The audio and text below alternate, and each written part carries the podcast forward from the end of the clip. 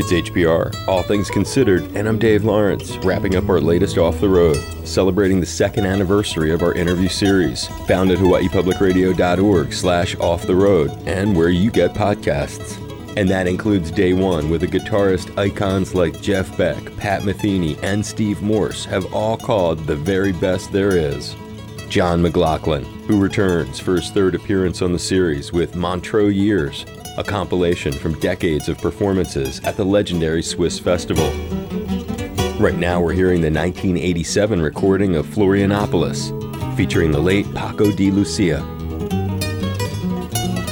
It's the return of John McLaughlin on HPR's Off the Road. People Google and check out the Montreux Jazz Fest website. You can see a lot of John's gigs through the years. Then you can see other people who were on the bill throughout the years at different times. One band we've never talked about they played at Montreux, and that was Led Zeppelin. Do you have any mm. connections with those musicians, that band? Any stories? Oh, yeah. We go back long before Led Zeppelin. Yeah, I mean, Jimmy, I met Jimmy, I must have been 19 or 20, and he would be 18. Wow. Yeah, and we were living in this suburb of, of London, south of London. And I showed him one or two things on the guitar. You know, I never taught him guitar, I was learning myself. But he was very cool, very sweet guy. We subsequently met years later when we both became studio sharks. From like the mid 60s, there was this explosion in the pop industry. The Beatles, they ignited it, Stones, and all those English bands who were making it big in America. Right. If you could read music, you would be busy from 9 a.m. till 9 p.m. As a session you know, musician. This, yeah and Jimmy, we would run into each other. And then I was in a band, kind of a soul R&B band, with a singer called Herbie Goins and the Nighttimers. I was a night timer. Anyway, the bass player was John Paul Jones. Oh, whoa. so, yeah, we were neighbors. So we, we started to hang out. And then I was helping him with some of the harmonic things. But it was very cool. John Bonham, I never met.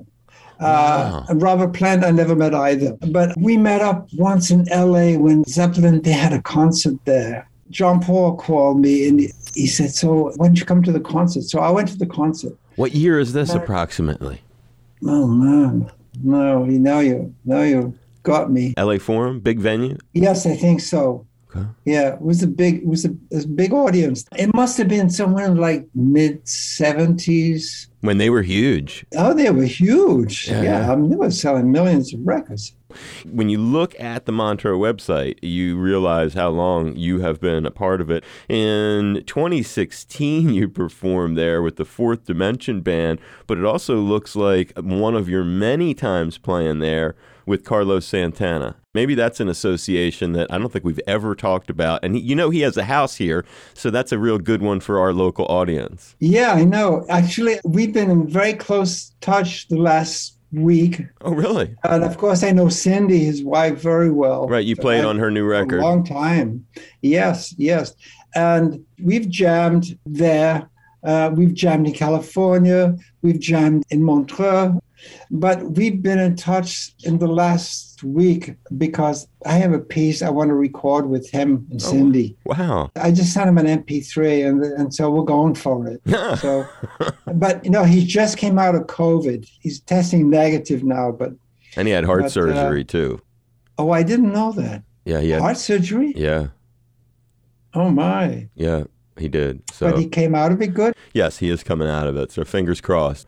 And I was just thinking about like, because you also played here with him, if I'm not mistaken, it was 1973. You played yeah. here at the Blaisdell. But when you think back, when did you first run into the cat?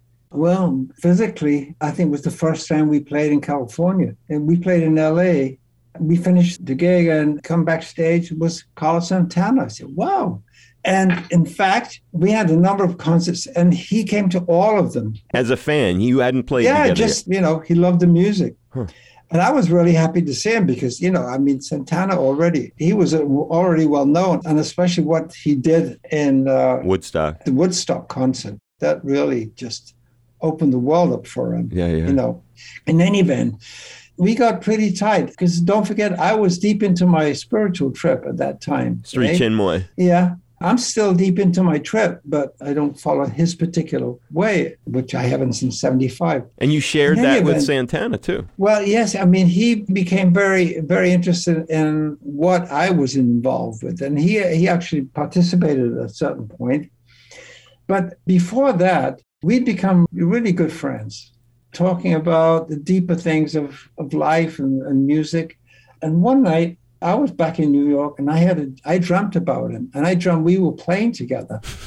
And so I called Clive Davis the next day, who was, who was the boss of, of CBS at that time. Yeah. And I said, you know, Clive, I had this amazing dream. Me and Carlos were playing. He said, let's do it. Let's do it. Whoa. So, so, so we did. Love, devotion, surrender. This is it. Yeah, exactly. That's what we did. And then we hit the road. We did concerts. Right. But of course, over the years, we run into each other, we talk to each other, we write to each other. And just very recently, as you know, I recorded on Cindy's album. Mhm. She and I, we go back, I don't know how many years either, 30 years at least, I think. But I've got this piece. And so they're real excited that we do something together. And so am I, because there's something happens when Carlos and I play together Oh yeah. if something happens, you know. And Cindy, she can boogaloo those drums. And already it's like, well, should we make an album?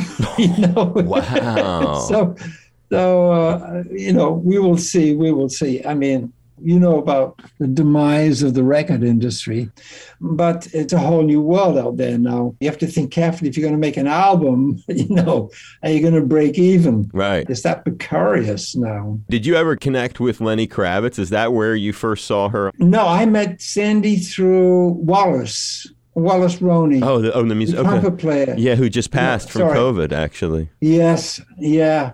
I heard her play. It's this girl is swinging. Wow. You this, know? is, this is before Kravitz, then, basically. Oh yeah. you're talking to you're talking to an old fellow here, Dave. you know, my favorite of all these jams is that tribute that you did to uh, to Paco. yeah, yeah. Well, I mean, to get the two of us together because that was one tour we did as a duo. I'm really happy we made a stop in Montreux because Claude recorded it and, and, and we've got it on the album. And the thing about Paco that's worth mentioning too, because we're talking about other people who have been part of your life at, at Montreux over the years, this new Montreux years collection from John. Another cat that you played with Paco there, and that was with Al, Al Di Meola. Oh yeah. When We were talking about some of the challenges making dough during the pandemic for touring performers. Have you heard how Al's been making money? No. Al does these dinners at his house with his wife. Yeah, so they'll have a fan can spend five grand, ten grand. I don't know how many thousands of dollars they spend to do this, but a fan will buy a night at Al's house. Al, as you know, loves to cook, so Al gets in the kitchen, and you get to spend he? time. Yeah, you spend time drinking wine with Al. He cooks you a dinner. Then you talk to him. You can kind of interview him. Then after the dinner, he takes you up in his studio and he plays guitar for you. It's like he's using it as an alternate source of income during the and during the pandemic of all times, which is wild. I guess he tests the people before they come. I don't know the the little ins and outs. What a wild idea. Yeah, that's pretty wild. I like to cook too. What what do you like to Uh, cook? We're complete vegetarians, so we go Indian, Alu gobi? Do you make alu gobi? aloo gobi. Oh yeah, aloo gobi. There's all all kind. Well, what you got to do is you call up Al and you say, you know, I just heard the craziest story. say, I was talking to this dude in Hawaii, Dave Lawrence, that I talk to sometimes, and he told me that you're just making a truckload of dough and improving your cooking skills and sharing some of your music with people. Well, but why not? I mean, that's that's that's a very interesting proposition, isn't it? why not? Our dear friend, the great John McLaughlin, the Montreux years. Oh, thank you, Dave. Uh, did you have fun today? I always have fun with you, Dave. no, no, no, because you because you know your music. You, you're getting up there, so you know your history. Appreciate it, man. I'm way ahead of you. I'm way ahead of you. Don't worry. We're so grateful to still have you, brother. Yeah, Better- you too, brother.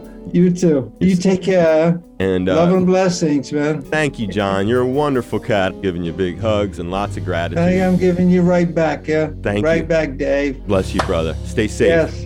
Blessings, Dave.